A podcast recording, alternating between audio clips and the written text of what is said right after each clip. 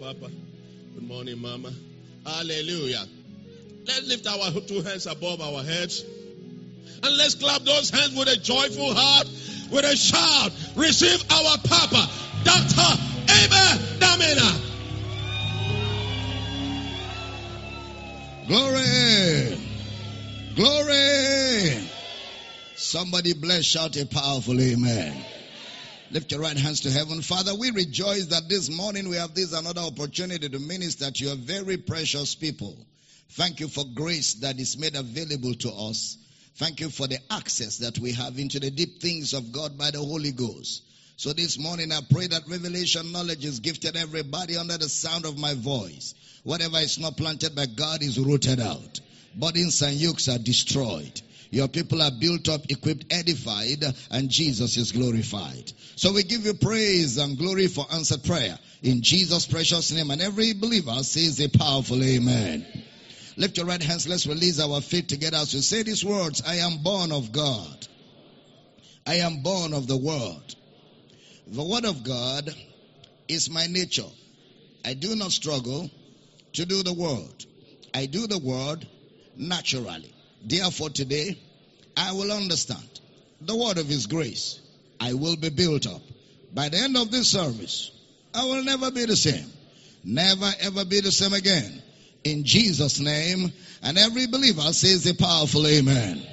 We want to welcome everybody connected to this service this morning by way of Kingdom Life Network, Facebook, YouTube, Twitter, Instagram, all of the social media brethren. We want to welcome all of you online. We love you. We're glad you're part of the house this morning and we're glad you're part of this great, great service this morning. We also want to welcome the Akwa Ibom State community connected to the service right now by way of Comfort FM, XL FM, Radio Akwa Ibom, Passion FM, Inspiration FM, and Heritage FM. We're so glad to welcome every one of you today. It's going to be an exciting study of God's Word. Call a friend, a family member in the local governments, in the villages. Ask them to tune to this radio station right now. Life is flowing through the airwaves. Our social media community, we are on a massive crusade to reach the entire blue marble planet with the fragrance of Jesus' grace. And you know, we're in this together. Help me share the video to as many groups as 50, 60, 70 this morning. Just put the videos everywhere. Share them, you know, tag some people. Put them on LinkedIn, put them on Monogram, Telegram, WhatsApp groups. Let's get the word to the ends of the earth. And thank you for doing us that favor this morning. We also want to welcome all our campuses around the world. Brothers and sisters, we're glad to welcome all of you this morning to this wonderful service today. Are we excited to be in the house this morning? Can we celebrate the word of God with a shout? I want to hear a victory celebration shout this morning. Glory! Amen. All right, grab your pen, your notebook, your Bible. You can be seated with your sweet smart self and grab your phones right now. Grab your phones right now. Open to those pages you've created. Go to your Facebook page, share the video before we begin the service. We want, we are intentionally and deliberately on a mission to get this gospel to the ends of the earth. And there can be no greater pleasure that you will ever have than to allow the word of God to be broadcasted on your Facebook page or pages, you know, to get the word out. Because that is really what this whole platforms are created for, for the advancement of the gospel of Christ. And thank you for doing that this morning. Glory to God. All right. We're beginning a series this morning on concerning leadings and perceptions. We did leading and perceptions not too long. That was part one. This is part two. Series two of leadings and perceptions. We did series one of leadings and perceptions. This is series two of leadings and perceptions. And I will encourage those of you that were not a part of leadings and perceptions series one, look for the materials, order for them quickly and grab them and begin to listen to them because we are building something and we are intentional about how we are building the things. All the things I'm teaching you are deliberate and intentional. They are not accidental. And there's a reason why we're going the way we're going to where we're going to. The essence of understanding direction as believers is what we're examining. Romans chapter 8 verse number 14. Romans chapter 8 verse number 14. For as many as are led by the Spirit of God, they are the sons of God. You can also put it like this. The sons of God are led by the Spirit of God. The sons of God are led by the Spirit of God, or as many as are led by the Spirit of God, they are the sons of God. It is vital for a Christian to know what to do. The job of a pastor is not a prayer contractor or the pastor is not a traffic light. That's not my job. My job is not to sit down and just be praying and praying and praying for prayer requests. That's not my job. My job is not a traffic light to just be telling people, go, you stop, you go, you stop. Is that Pastor Reese? So glad to see you this morning. Pastor Philemon is also here this morning. Glad to see you this morning. All right, now, so a pastor will teach you how to receive leadings and guidance. How to receive leadings and guidance. How to receive guidance in the world. Now, we, there are other things I have taught, like I said, things like basics of direction, the inward witness, following the inward witness, leadings and perceptions, the series one following God's plans for your life. All of that has been taught. You need to get them. They will help you a lot. And the plans, purposes, and pursuits was the last one I concluded on Wednesday. And we're beginning today with Leading and Perception Series 2. In this series, we want to look at some specifics where some of us, you know, run out of ourselves. You know, some pastor met me and asked me what to do to start a ministry. And uh, I, I, told him, well, um, um, you, you need to get a message before you start a ministry. You need to get a message. You, you don't start a ministry until you get a message. And Then he said to me, um, So what do I do? I said, You will need to first of all sit down. Let's train you. Let's teach you. Let's inform you. Let's build you up. Because if you're not built up, you can't build somebody up. If you don't have a message, you can't be a messenger. A messenger carries a definite, specific message. There is no messenger that just says, I was sent. What were you sent with? You say, I don't know, they just sent me. No messenger goes like that. So the first thing for ministry is a message.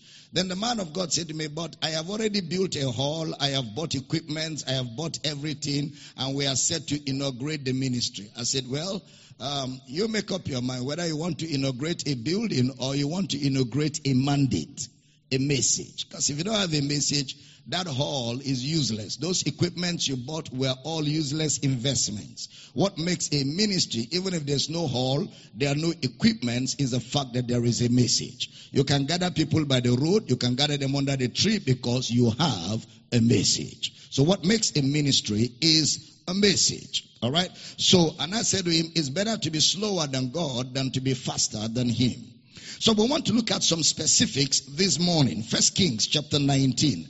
Now please listen very carefully. Many people have the impression that to hear from God has to be spectacular, has to be dramatic you know, all kinds of things. Just like as children, we used to think that all angels have feathers. We used to think like that, that all angels have feathers and that all angels are white. But as you grow in the study of God's word, you find out that angels really not all have feathers. In fact, most of them don't have feathers, you know.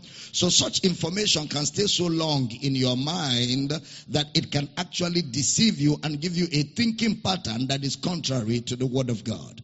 In First Kings chapter 19 verse 11, First Kings chapter 19 verse number 11. And he said, go forth and stand upon the mount before the Lord.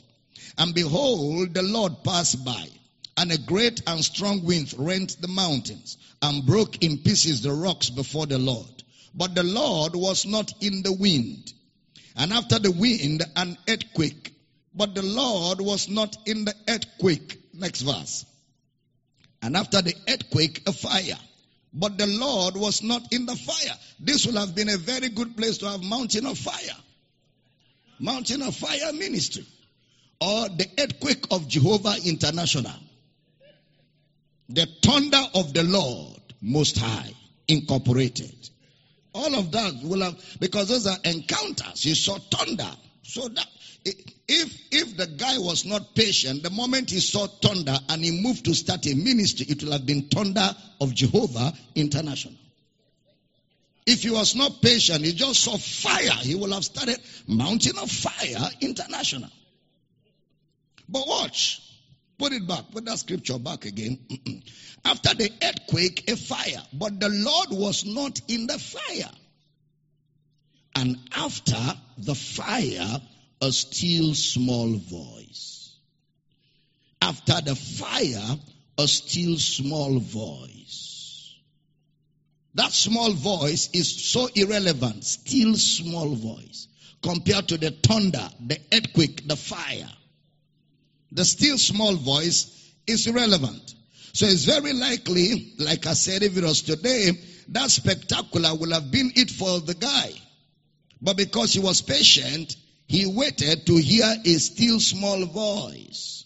Look at another scenario in John chapter 12. But just before we get to John 12, take note of this. If you're making notes, these are things to write down. Number one, so the leading is from God while perception is ours. Leading is from God while perception is ours. Leading is from God, so we don't pray for God to lead us.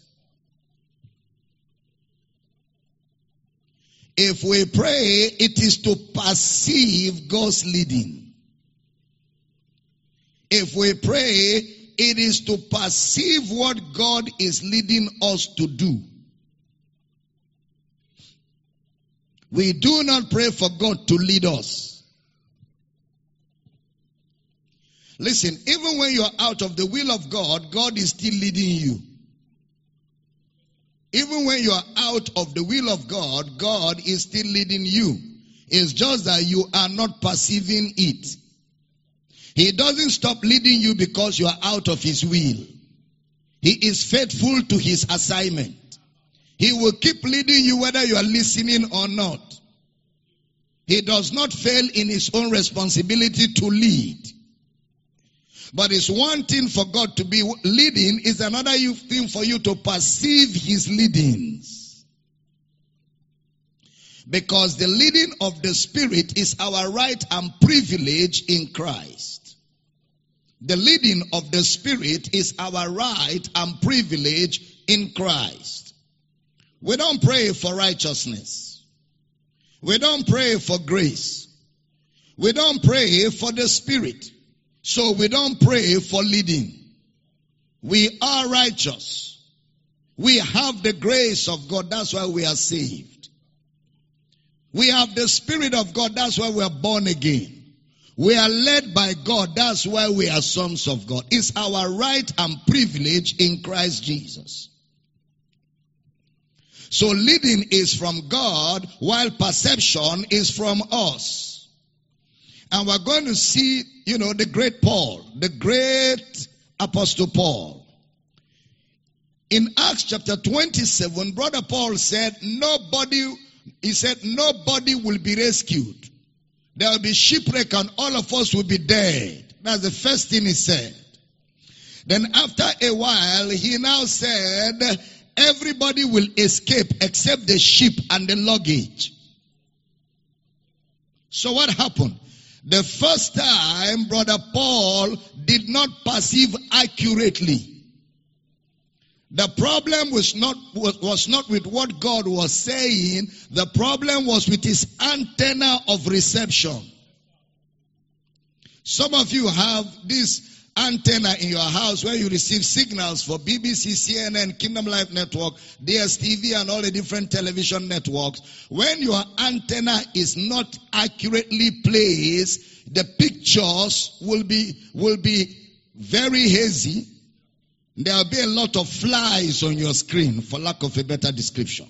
There'll be a lot of flies, and even the audio will be shh.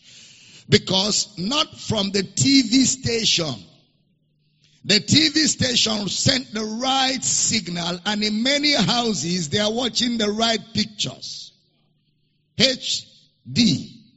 Only in your house there is noise on your screen. It is not with the TV station, it is with the antenna positioned in your house that you are having that distortion.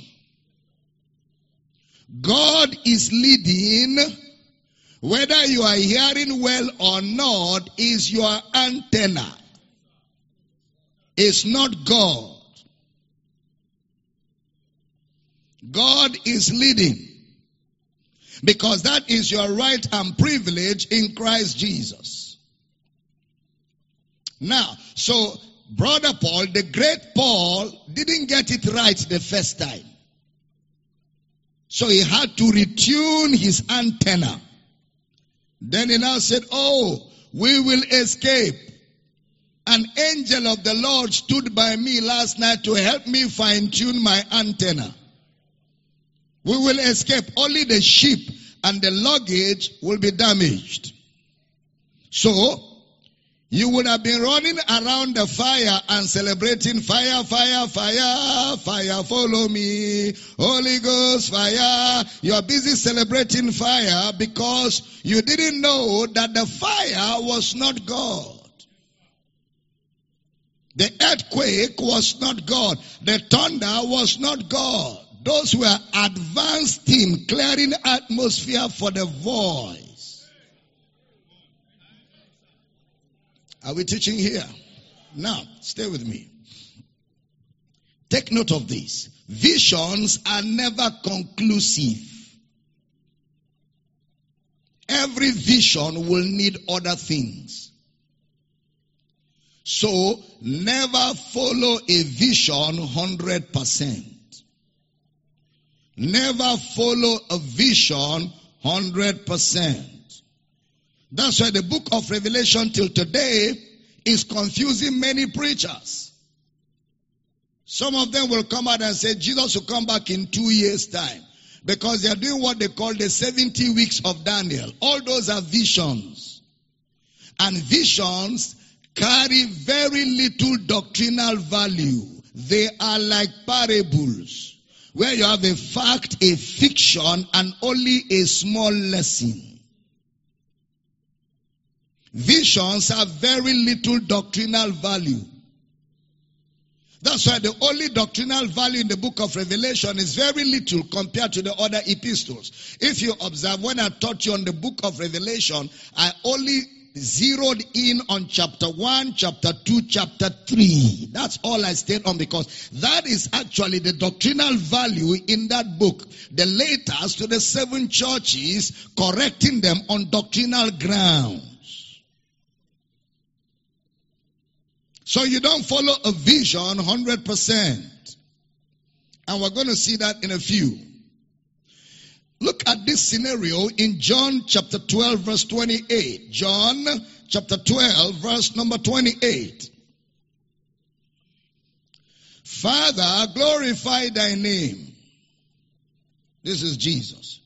Then came there a voice from heaven saying, I have both glorified it and will glorify it again. Now please look at me everybody. God is always leading us, whether we receive it or not. Every time we pray, we are fine tuning our spirits to receive the direction that God is giving us. Prayer is a fine tuning activity to be able to pick the accurate signal. Prayer is a fine tuning activity. So never make the mistake of saying you are praying for God to talk to you. Or you're praying for God to tell you what to do. That is sitting in unbelief. Because God has already told you what to do. Whether you receive it or not is now you, no more God. He's a responsible father. He does not wait to be told what to do. He knows what to do and he does what he needs to do. Whether you receive it or not. I, don't, he died while we were yet sinners. Whether we will receive it or not didn't matter. The important thing is that he died and made it available as a responsible father.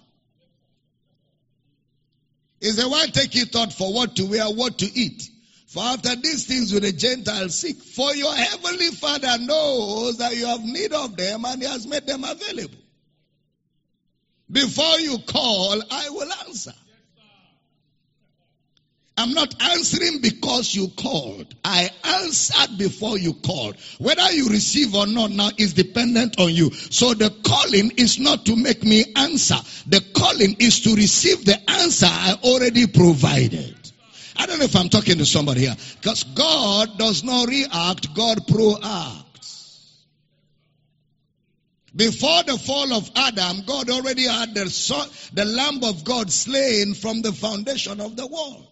Which means the fall of Adam did not take God by surprise. God already included the redemption of the fall in his predestined plan. Pay attention. Now, John chapter 8, I mean chapter 8 verse 12 tells us something that will bless you. John 8 12. Then spake Jesus again unto them saying, I am the light of the world. He that followeth me shall not walk in darkness, but shall have the light of life. You can't have Christ and be in darkness. Direction is ours in Christ. Light is direction. He that followeth me shall not have any business with darkness. He shall have the light of life. Now look back again to that John 12, 28. Now everybody said me very loud. Let's release it together. Everybody, I have the light of life. I have no business with darkness. Leadings are my rights and privileges in Christ Jesus. I can never be confused. Can I have a power CD? Amen. John 12, 28. John 12, 28. Now again, follow the reading. Father, glorify thy name then came there a voice from heaven saying, I have both glorified it and will glorify it again. Look at the next verse now. This is where the lacuna is. The people therefore that stood by and heard it, they heard it, they heard it, they heard it, said that it thundered. Others said, an angel spake to him. Three different hearings of one voice. Perception. Jesus, some, and others. Yet the voice was very clear because they heard it. But Jesus' antenna was very well positioned. And those who were used to John the Baptist were hearing thunder. Because John is thunderous. You brood of vipers. He was a thunderous guy.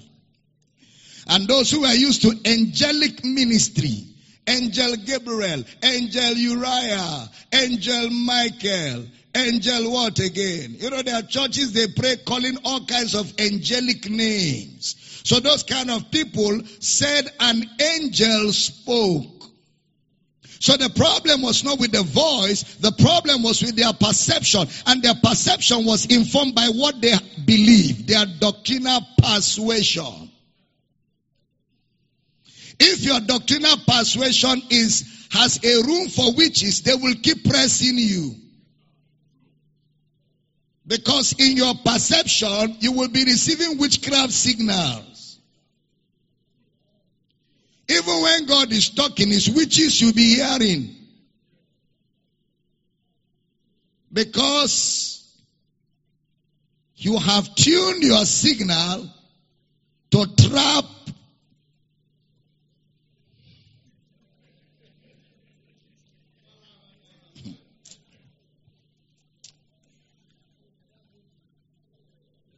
So the question is, this thunder and angel spoke when the Father spoke to Jesus, I have glorified, I will glorify again. Jesus had what the Father said. They also heard what the Father said, but they heard thunder and angel. Was it the voice or the perception? The perception. Remember the parable of the sower. The sower soweth the word. Jesus will always speak and they will ask, what is he speaking about? The word is the same, but the receivers determine what happens when the word is spoken. Some on good ground, some by the wayside, some among thorns, some on stony ground. The same word falling in four different soil. The problem is not with the word, the problem is the soil.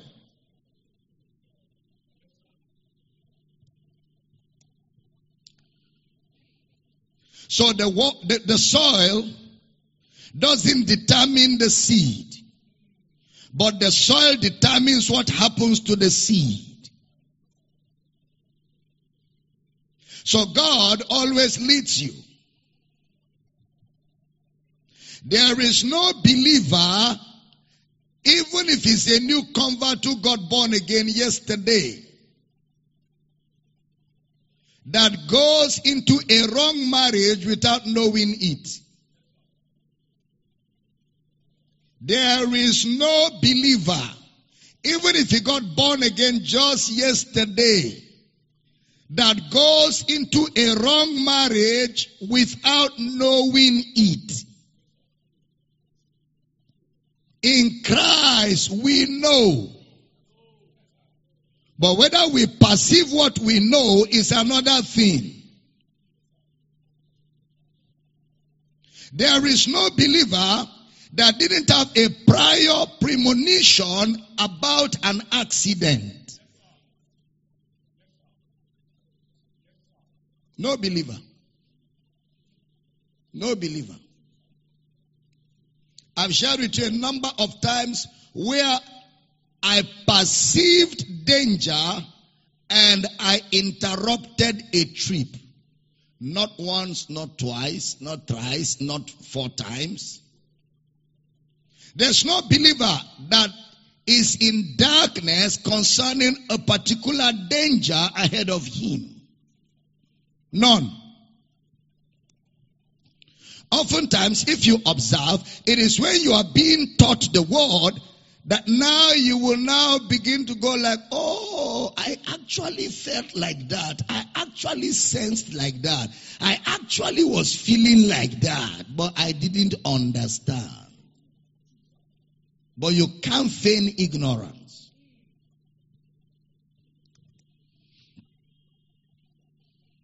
So it didn't change the fact that you were not led. It's just the way you perceived that was the issue. Even in ministry. You know, Jesus was teaching about destroy this body and in three days I will raise it up. Then the Bible says it was after he rose from the dead that they understood what he said. Because when he spoke, they were thinking something else. He said, destroy this body. They were looking at the temple of Solomon. Do you understand? It's like when we say you cannot lose salvation. The next thing they say, what if you commit fornication? Can you see? We say you cannot lose salvation. Their mind went to fornication because fornication has been tormenting them. I'm, I'm not joking. Those people that always say, what about fornication? is because they have a problem. They want to see whether even they can be helped. That is why that's the first thing. They, they are asking for their problem.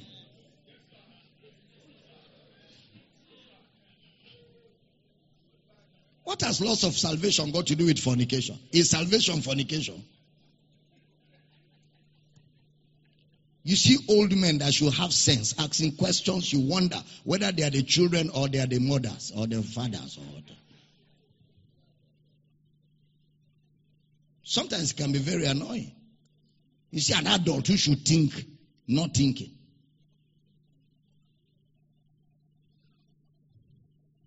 In Acts chapter 10, verse 14, Peter had a vision. Are you getting blessed this morning?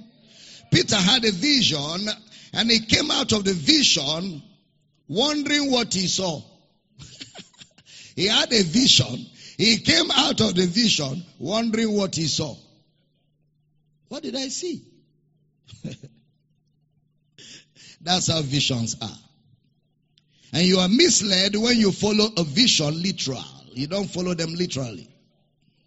God will speak precisely, but our perception is where the issue is. Now go back to Romans 8:14 again. Romans chapter 8 verse 14, for as many as are led by the Spirit of God, they are the sons of God. That word led, every time that word is used, is from the Greek word ago, A-G-O. Is to be led away to something. To be led away to something. So that word is to bear on. Oftentimes, like when Jesus was led away to.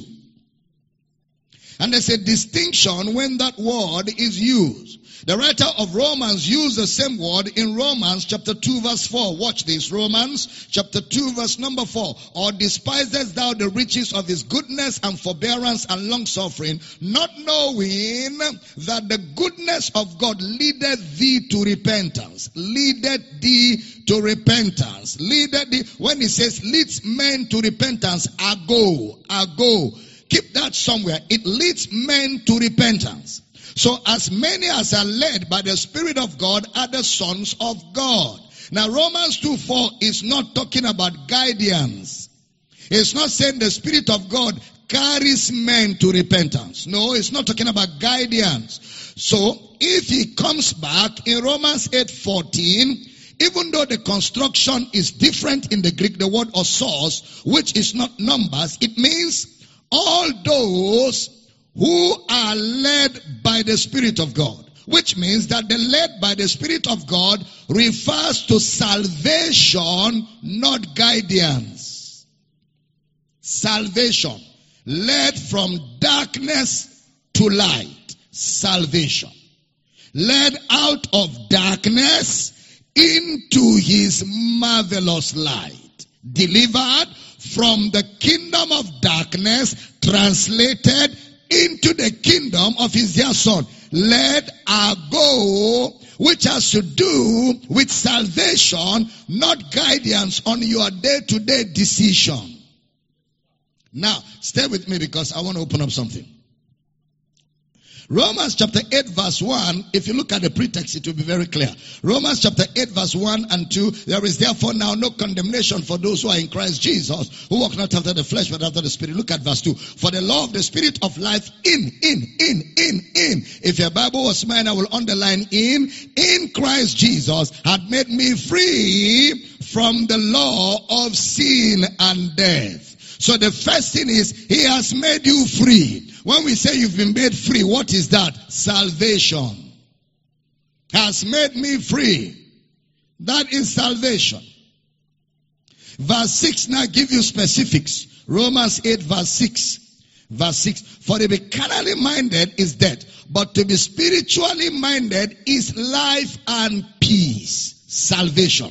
Look at verse 8 and 9. Romans 8, 8 and 9. So then they that are in the flesh cannot please God. But look at verse 9. But you are not in the flesh, but in the spirit. Why? If so be that the Spirit of God dwell in you. Now, if any man have not the Spirit of Christ, he is none of his, he's still talking salvation.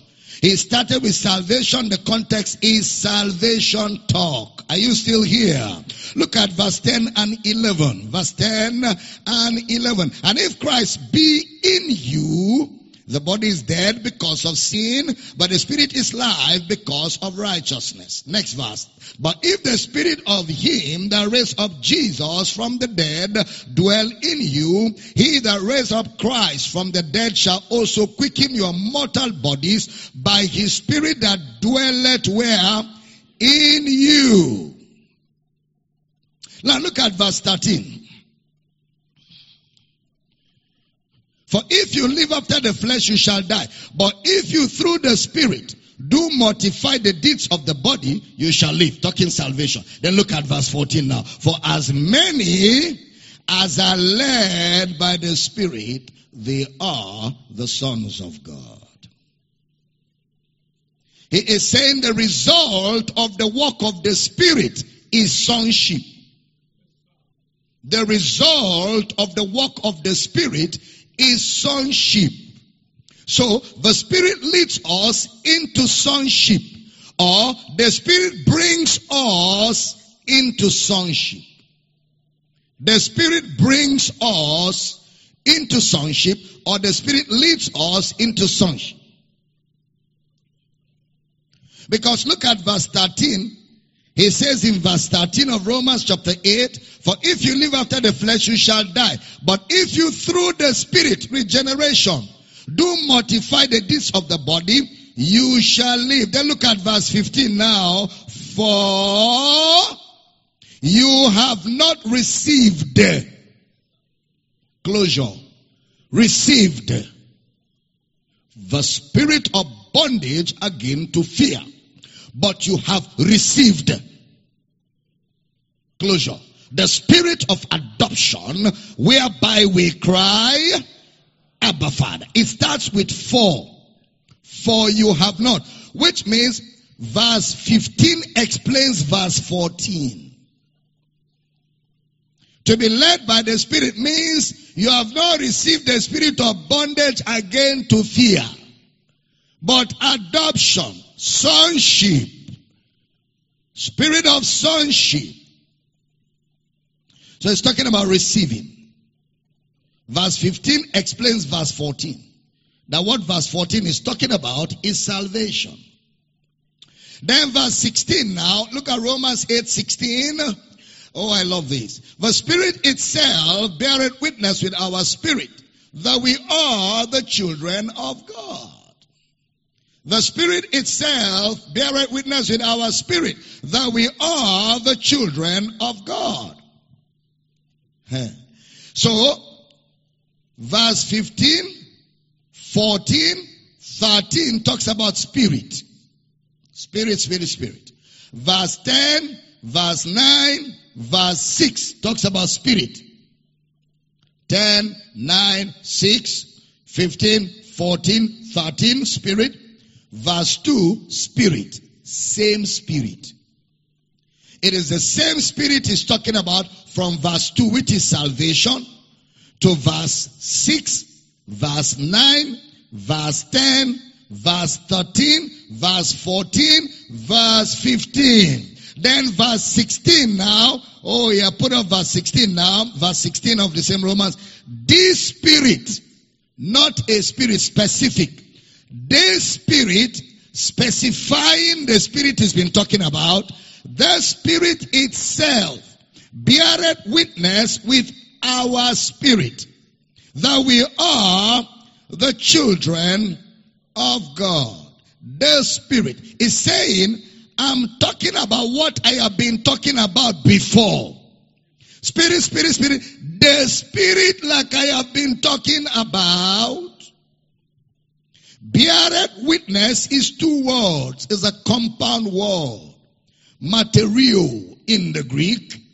To testify by speaking. To bear witness. Material. To testify by speaking. The same thing in Acts 1 8. You shall receive power. You shall be witnesses. Material.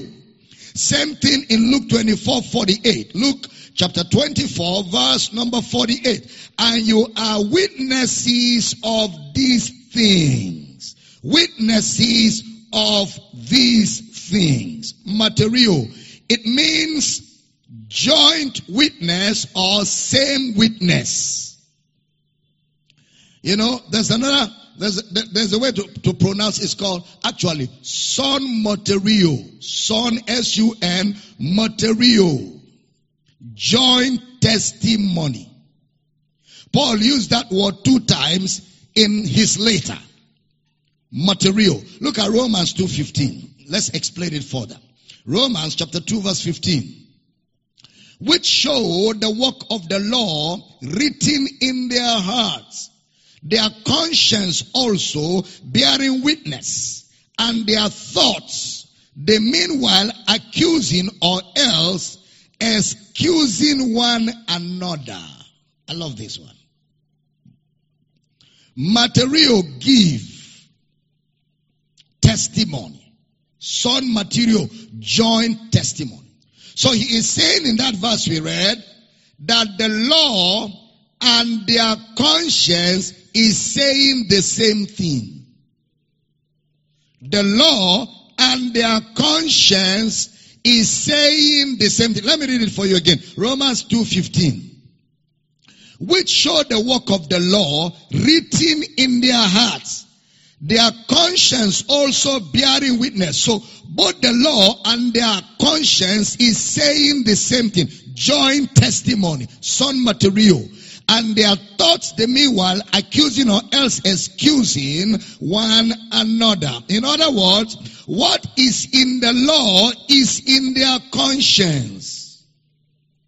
What is in the law is in their thoughts. You know, years ago they told us that conscience was the voice of the spirit, but conscience is not the voice of the spirit. Conscience is the voice of your mind. Conscience is the voice of your mind. Your thoughts create your conscience. And your thoughts are a function of your knowledge. Your thoughts create your conscience. And your conscience is a function of your knowledge. Honey, you know, my friend, you, you know who I'm talking about. My friend, I met him at the airport, international airport. I've told you the story some time ago. And he said me, Hey, Dr. Damina, international airport, Lagos. He was flying to America, I was flying to London, but we're all flying in Virgin. So we met at the airport. We've not seen for a bit. We hugged at the international airport, you know. And then he said to me, Man, you've been missing action. And I said, What's the action, brother? He said, Your friend now works in the United States government. This is the time to know me, man. so I said, Oh, so good, man. Congratulations. And he said he was in charge of something for the government nationwide in America, big office. Then we started talking and chatting, and then we were hanging out before the flight. And then he said to me, Man, you know, you guys in Nigeria ain't smart. I said, Why? He said, You know, the reason why we call you guys corrupt, it's not like Nigeria is more corrupt than America. Mm-mm. He said, The problem is in America, our corruption is legalized. For example, in America, tip is legal. If you don't tip, you can be looked at as an outlaw. But in Nigeria, you call it bribe. Once you put it in your constitution, it is no more illegal. It's no more bribe. It becomes 10%, a tip. Even in the restaurants, they type it on your pay slip. The tip. Because it is expected that you tip is expected. And if you don't tip them, they will not go. They will enter your room after they bring your luggage inside, they will be moving around. Good coffee, brother. Good coffee. Good coffee. They will take the coffee and be showing you as if you don't know coffee. This coffee is good coffee, brother. Good coffee, brother. They will go to the wardrobe. They say, Should we put the AC on for you? They are telling you, We're waiting for our tip. Should we put the AC on for you? You say, No, no, no. I'm sorry. He puts it off. He owns the television. Which channel do you like? CNN or BBC? You want them to go out so that you can settle in, but they're waiting for their tip. If you say, No, I don't want television, I say, What about the box? Where we kept the boxes? Are they okay? You say, The boxes are okay. You say, Okay, well, no, no, no. Maybe this side is better. Since you don't want to give me my money, let me trouble you. Then they are doing that for you to know that there is tip you're supposed to give to them. Dummy. Then you find one five, ten dollars somewhere. You say, My good man, thank you very much. That's the end of that discussion. All right, see you, man. Bye bye. He's gone. All that story story was to tell you I'm waiting for tip. And it's not illegal. He said, but you guys didn't put that in your law, so it becomes a crime for somebody to ask you for a tip. It is called bribe. In America, it's not bribe. It's legal that when people serve you, you say thank you. You go to the toilet, you meet people taking care of the toilet, you give them something. Somebody helps you with your box, you give him something. Somebody uses the trolley to move your things, you give him something. And it, there's a standard in some places that they will even tell you the tip must be this amount if this is what you're buying. So the Nigerian police wouldn't have been bad people on the road.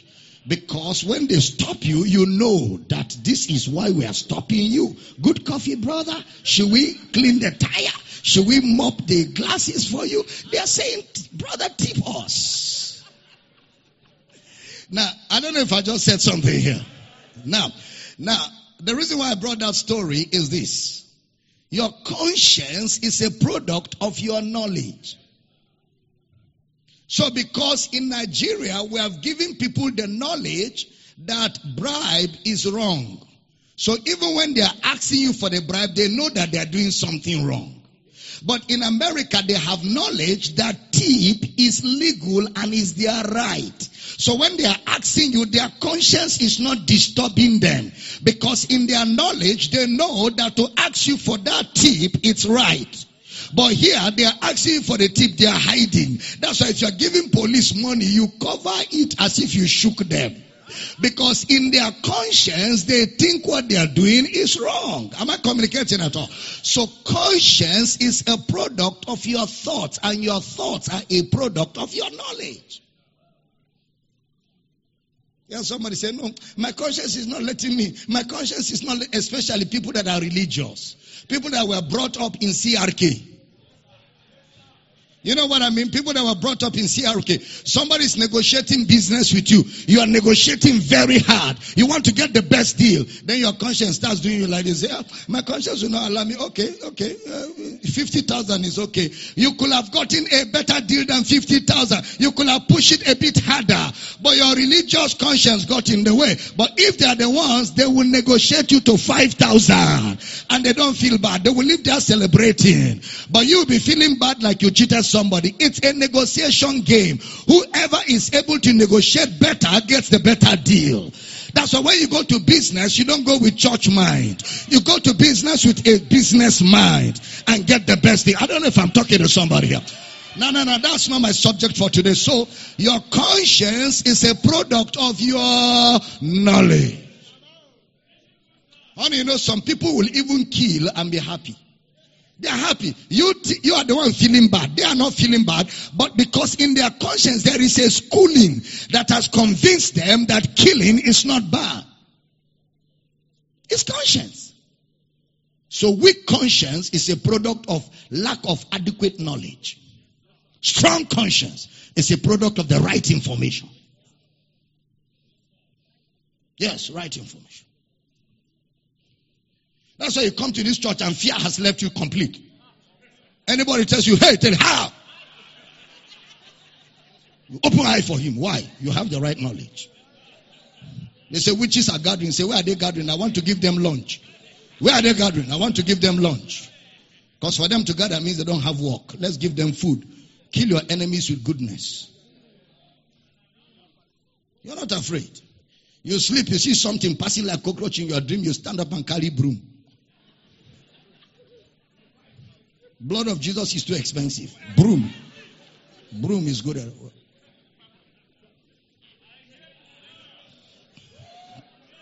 If they burn you well, pass here. This broom. you save your prayer for better things. I don't know if I'm talking to somebody.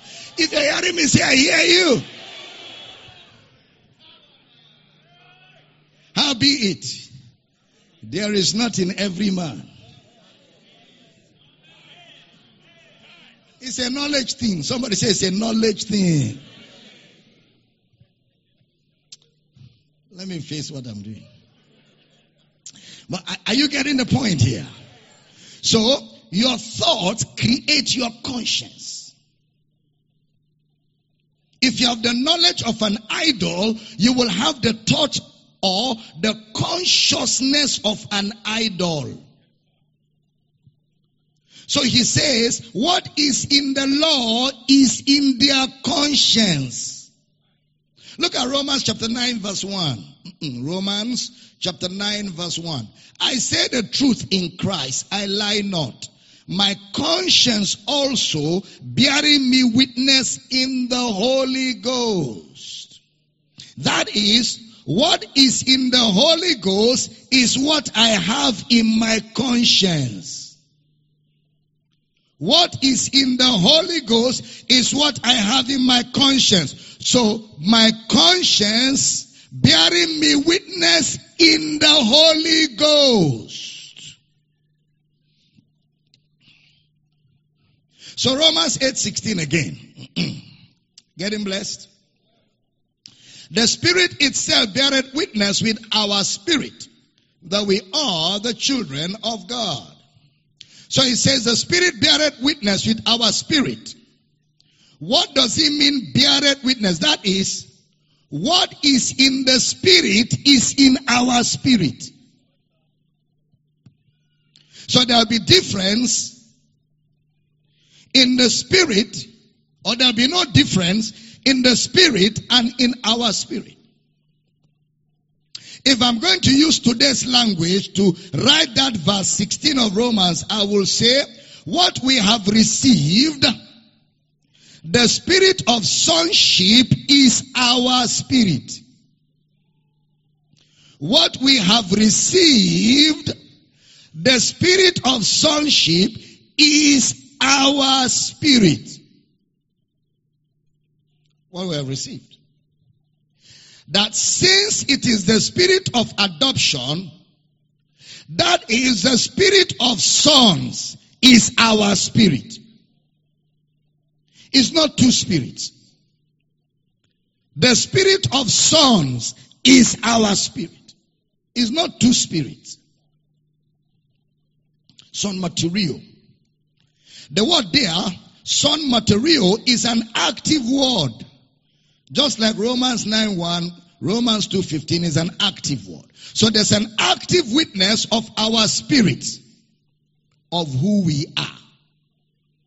An active witness. Our spirit is actively witnessing to who we are. That is, in the spirit of every believer is the active witness of who he is. In the spirit of every believer is an active witness of who he is. That is, in the spirit of every believer is the fact the evidence, the testimony of who he is.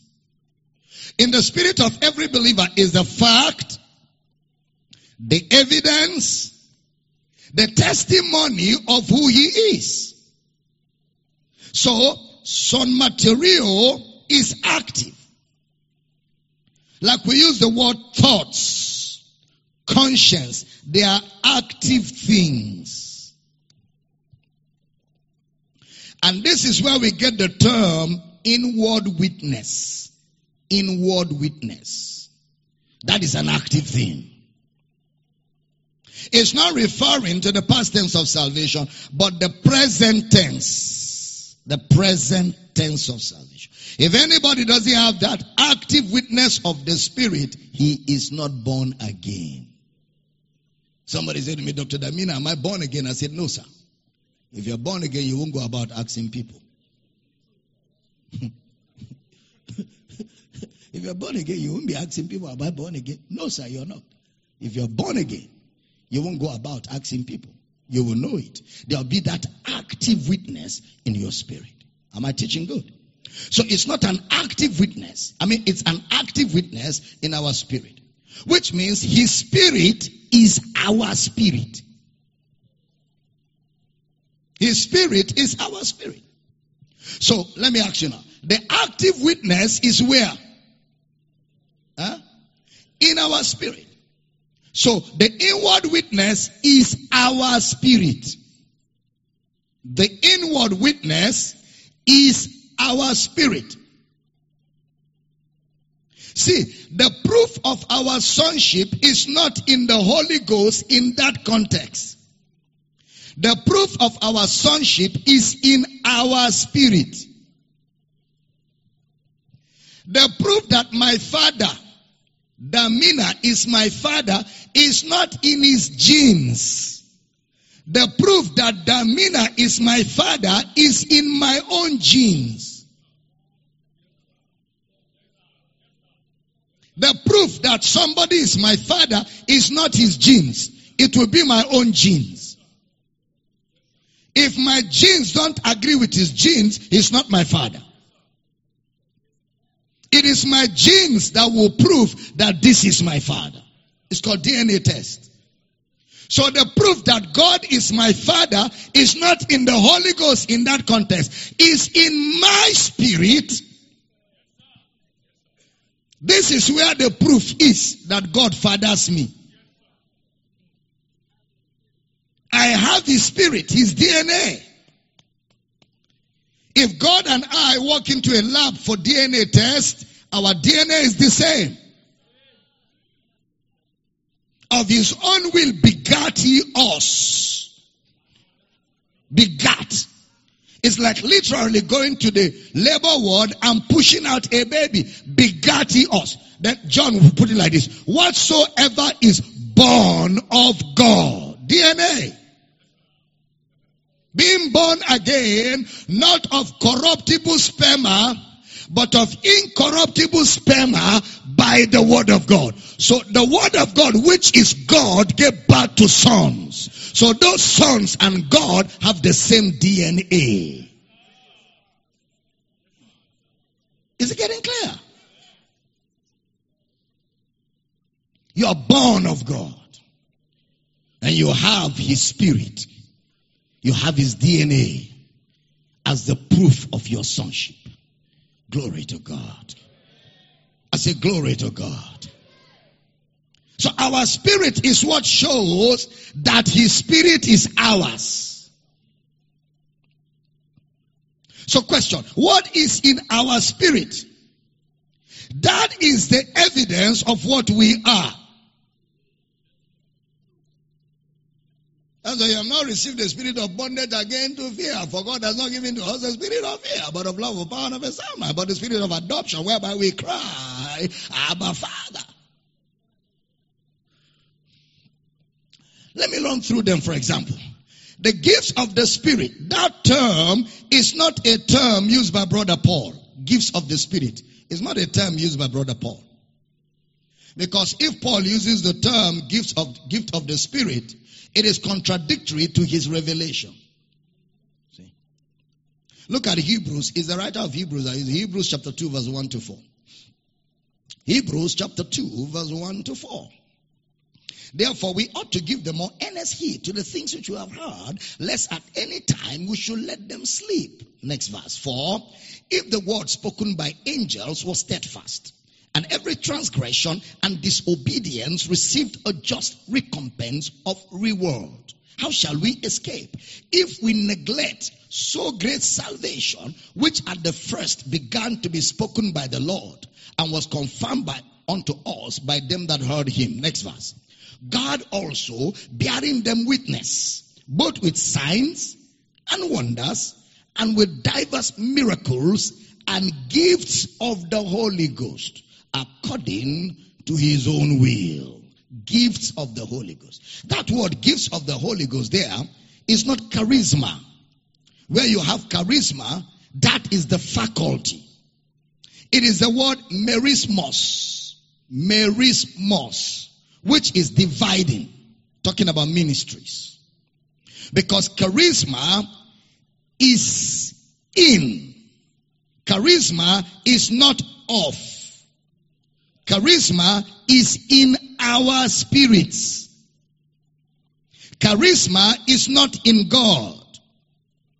Charisma is in the spirit of the born again man.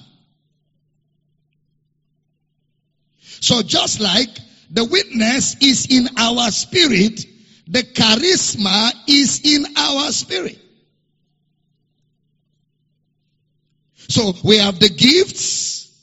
Look at First Corinthians 12 verse 4. First Corinthians chapter 12 verse number 4.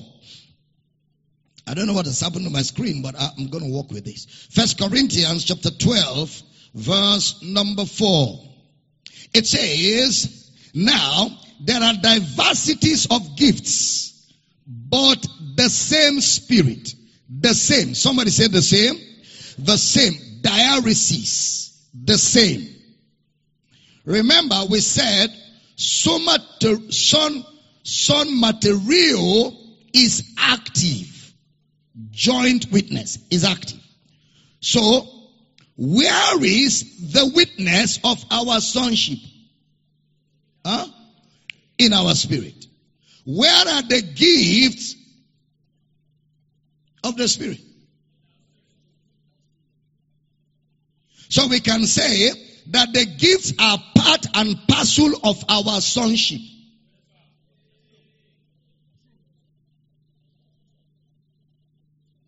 It's part of you. You don't look for gifts. The day you receive the Holy Ghost, all came. That is in our spirit, we have the witness. So in our spirit, we have the gifts. So that leads us to where we are going. And I will open it up. We'll finish it in the next service. Are you in the building? I didn't say we're finishing this series in the next service. Oh. So.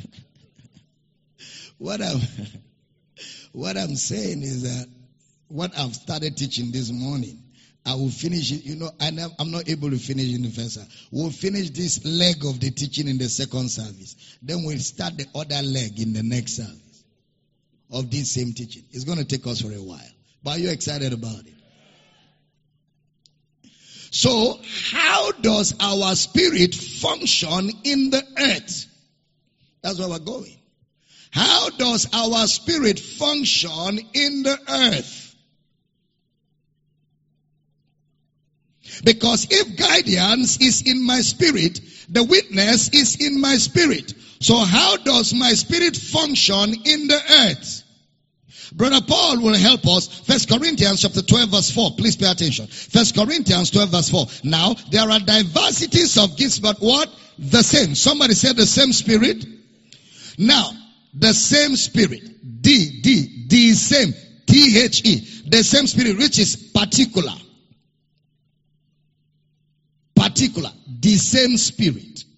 The same spirit. How be it in the spirit? He speaketh mysteries. The same spirit. In the spirit.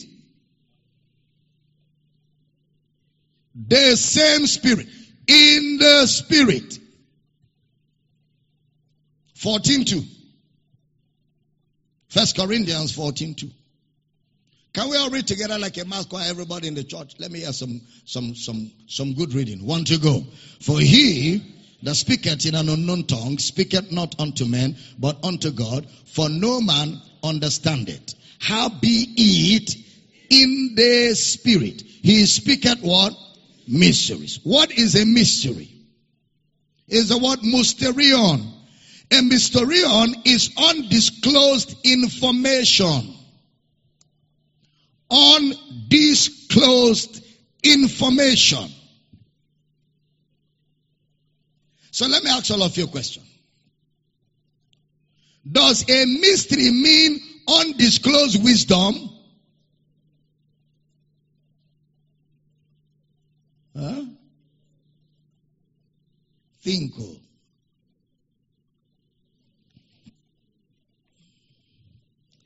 Does a mystery mean undisclosed wisdom?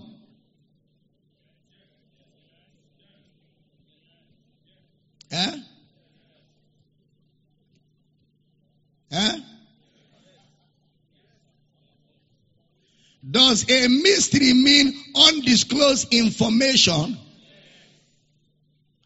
Does it mean undisclosed wisdom? Don't be political with me. when a child of God is looking for what to do about something, what is he deficient in? When a child of God is looking for what to do about a situation, what is he looking for? Wisdom or an information.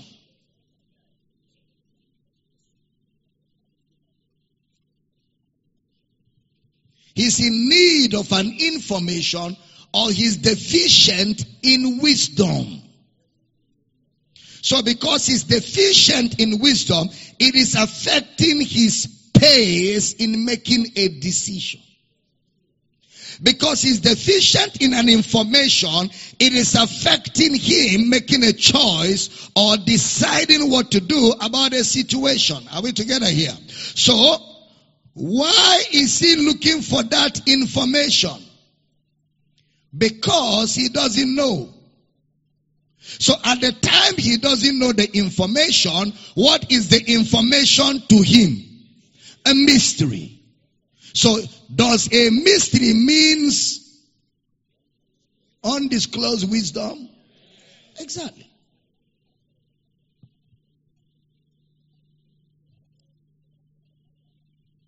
So when you speak in tongues, what do you speak? What do you speak? So you are speaking undisclosed information. But in that mystery that you're speaking, the information, the wisdom you need, is it contained in that mystery? The only thing is that it is not disclosed. So armed in your mouth is the wisdom you need for life, but in an undisclosed manner. So every time you go, Mandelia Brana Kaka, you just said a solution to that business deal. But it has not been disclosed. So once you disclose it, you're already successful.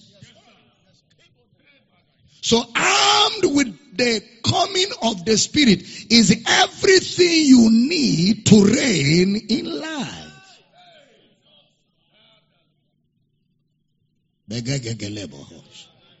What did we just say? Undisclosed wisdom. He that speaketh, speaketh not to men but unto God. Howbeit, in the spirit, in the spirit, in the spirit, in the spirit, in the spirit. The word the spirit shouldn't confuse you. Look at First Corinthians 14 14. I'm closing now. Are you blessed? We will enter this un- undisclosed wisdom in the next service. You don't want to miss it. 14 14. 14 14. That's the name of a truck. Is that true? Eh? Is there a truck called 1414? Eh? In Nigeria. It's 1414. Yes. So 1414.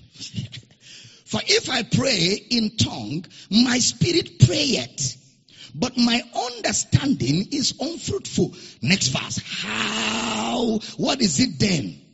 I will pray with the spirit. Now go back, go back. You missed something. You didn't get something. Go back, go back, go back. Verse 14. 14, 14. For if I pray in an unknown tongue, my, my, my, my, my spirit prayeth, but my, my, my understanding is unfruitful. Now observe the next verse. What is it then? I will pray with the spirit the spirit.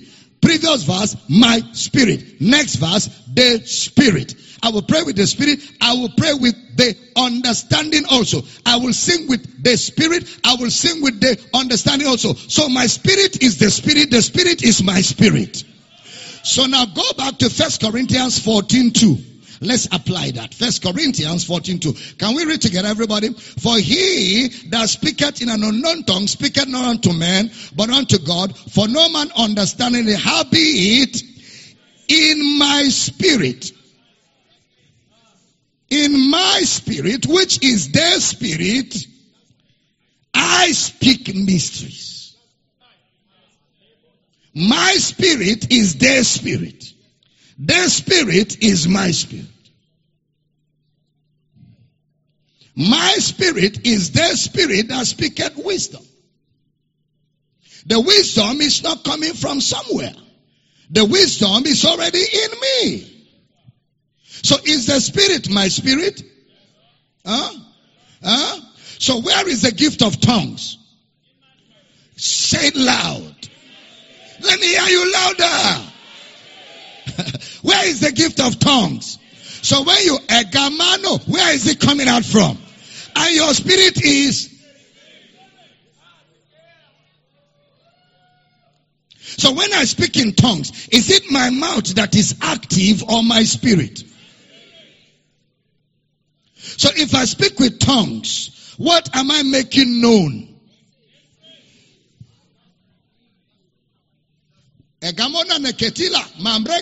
What am I making known? You want to marry and you don't know who to marry out of five men. And you do. In that tongue, the man to marry, you have said it. And let him that pray in tongues pray that he may in Somebody stand on your feet, say, I have the solution to life questions, life situations in my hands by my spirit, which is the spirit. I cannot go under. I can only go over. You didn't shout that amen like thunder. Are you blessed this morning? He that speaketh in tongue speaketh not to men. The moment you start speaking in tongue, you have left the level of men. The moment you start speaking in tongues, you have left Jeff Bezos. You have left Elon Musk. You have left Bill Gates. Their level is elementary. You have entered the realm of the creator of the universe. You are no more speaking to mortals. You are speaking to the immortal. Speak not to men, mortals, but unto God, immortal, and albeit in the immortal realm. He is churning out solution, wisdom, information that is superior to mortal men.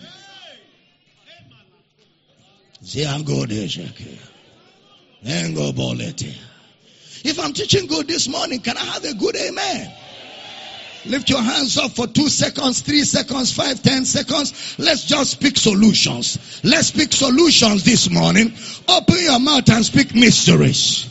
Zia katole, lebora nakete, lenema nakata, nagangle, nemangre, nagago, lenema kataya.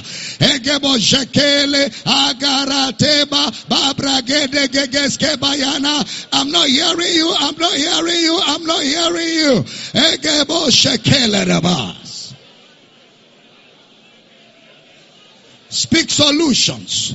Solution to that health situation. Solution to that office. Solution to that job. Solution to that marriage. Solution to that home. Solution to that connection. Go ahead. Le grandabo sekele deba babraga dege jekelena agabarake agalenema agebazoke agalene bore kasaka.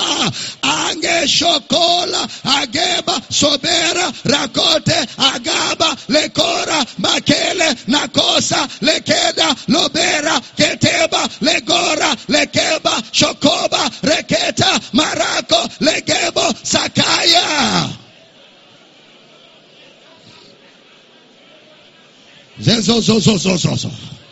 Engebo shekeledas. Egebo shekeledas. Zebrana krode bashokele. Lebo sheka legebara. Angre debo seketa. Seketa. Seketa. Seketa. Angebo shakela. Angele. Agaba. Reketo. Agaba. Agaba. Agaba. Agaba. Agaba. Agaba. Agaba. Agaba. Agaba.